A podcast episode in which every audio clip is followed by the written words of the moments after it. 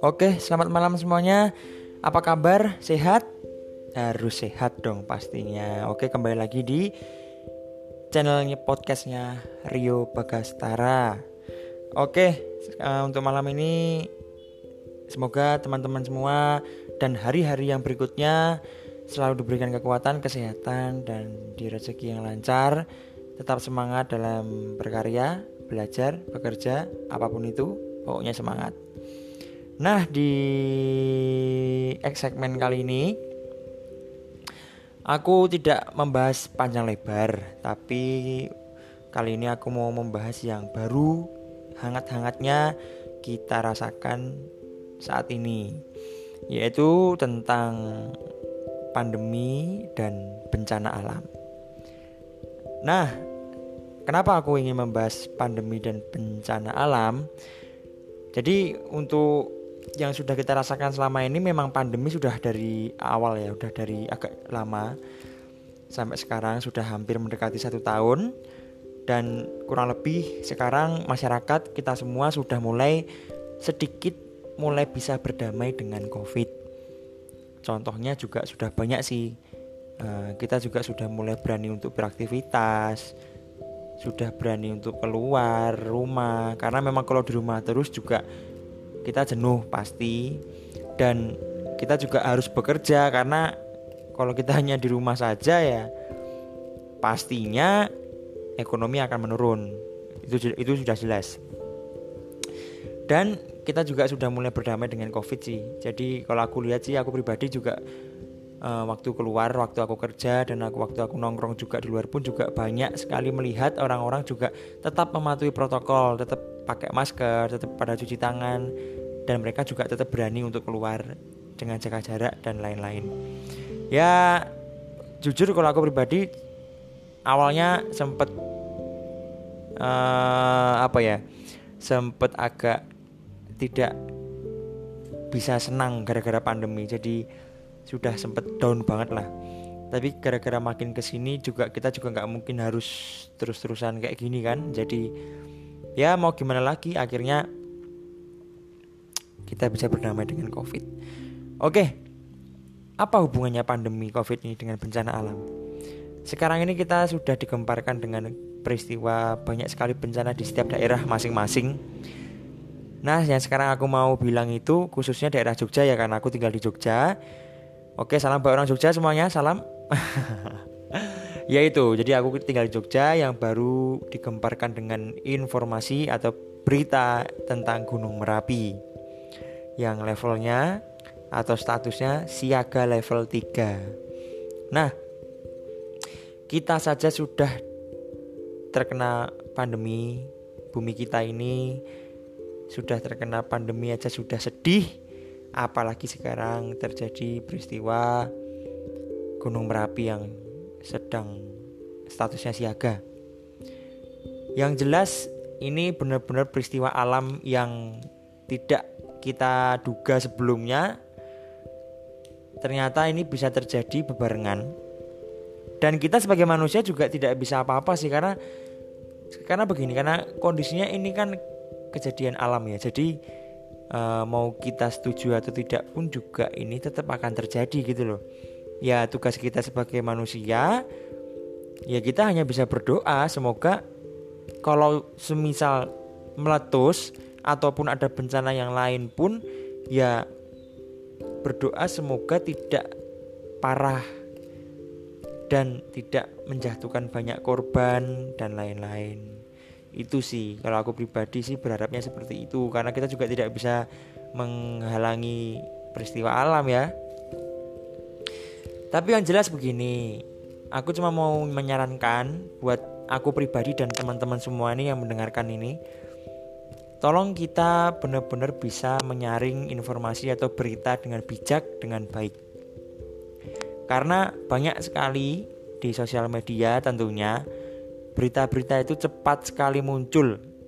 Apalagi sekarang zaman-zamannya sudah era digital ya. Jadi apa pun itu pasti sangat cepat informasinya menyebar luas di sosmed.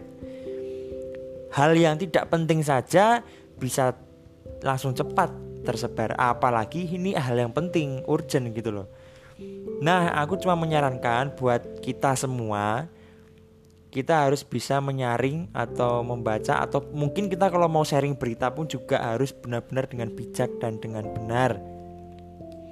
Karena jangan sampai kita terjebak oleh berita yang hoax yang hoax atau kita pun juga ikut-ikutan menyebarkan berita yang tidak benar. Karena itu sangat sangat membuat masyarakat yang tidak tahu bisa jadi salah paham, bisa jadi salah kira dengan berita yang tidak benar. Nah, maka dari itu aku menyarankan supaya kita benar-benar harus bijak dalam membaca berita dan dalam menyebarkannya atau apa pun itu. Karena kondisi seperti ini aja kita sudah sedih ya, sudah uh, apa ya di titik di fase bawah banget lah. Sudah covid saja sudah benar-benar ekonomi juga turun dan nggak cuma ekonomi sih apa pun itu kita juga segi mental kita juga sudah benar-benar down banget. Awal-awalnya kita bisa nongkrong, bisa kerja, bisa sekolah, seneng-seneng. Sekarang kita harus banyak sering di rumah dan kita harus benar-benar menyapa temen aja juga dengan kondisi yang baru new normal kan biasanya salam sekarang nggak bisa harus dengan apa namanya hanya menundukkan kepala atau apa pun itu yang penting tidak bersentuhan atau tidak fisik lah. Ketambahan ini terjadi peristiwa seperti itu.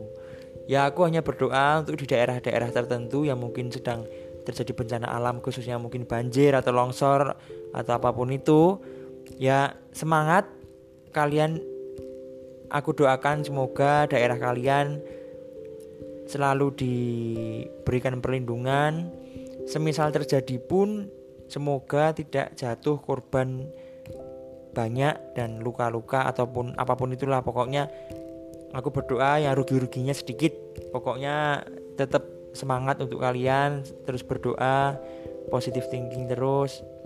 Dan kalian harus bisa jangan menyebarkan berita-berita hoax ya karena kasihan juga orang-orang yang baca gitu nanti mereka juga jadi ikutan nyebar berita yang nggak bener oke mungkin itu aja sih yang mau aku bahas di sini intinya intinya yang sudah aku bahas adalah pertama kita harus bijak dalam membaca berita dan menyebarkannya. Karena ketika kita tidak bijak membaca atau menyebarkannya, kita sama sekali kita merugikan banyak orang.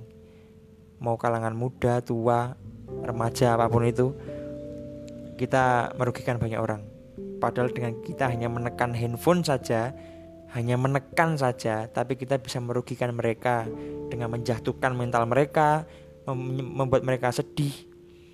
Efeknya sangat sekali parah ketika kita menyebarkan berita yang tidak benar itu membuat orang lain menjadi kepikiran, down dan lain-lain. Jadi tolong ini buat kita bersama kita harus bijak dalam membaca dan menyebarkan berita. Lalu yang kedua, aku cuman mau berdoa saja semoga buat kalian tetap semangat khususnya buat anak-anak belajarlah yang tekun walaupun kalian belajar di rumah melalui virtual daring tetap semangat karena di balik ini semua aku yakin pasti ada hikmahnya biasanya di setiap bencana itu mesti ada aja hikmahnya walaupun kita tidak menyadarinya pasti tetap ada jadi tetap semangat kita harus menyebarkan sukacita bersama jangan menyebarkan yang uh, suasana yang sedih terus kita juga harus tetap selalu positif karena kita masih hidup panjang dan harus selalu berdamai dengan kondisi apa pun. Oke, terima kasih buat teman-teman semua, buat kalian yang sudah mendengarkan podcast ini dari awal sampai akhir. Terima kasih sudah menemani aku. Pokoknya terima kasih sekali dan kalau kalian suka dengan podcast ini dan uh, sangat menghibur atau mungkin sangat membuat ada inspirasinya kalian bisa bantu channel podcastku ini berkembang dan aku juga jadi semakin semangat untuk upload-upload bikin podcast selanjutnya. Oke gitu aja, terima kasih, selamat malam, bye bye.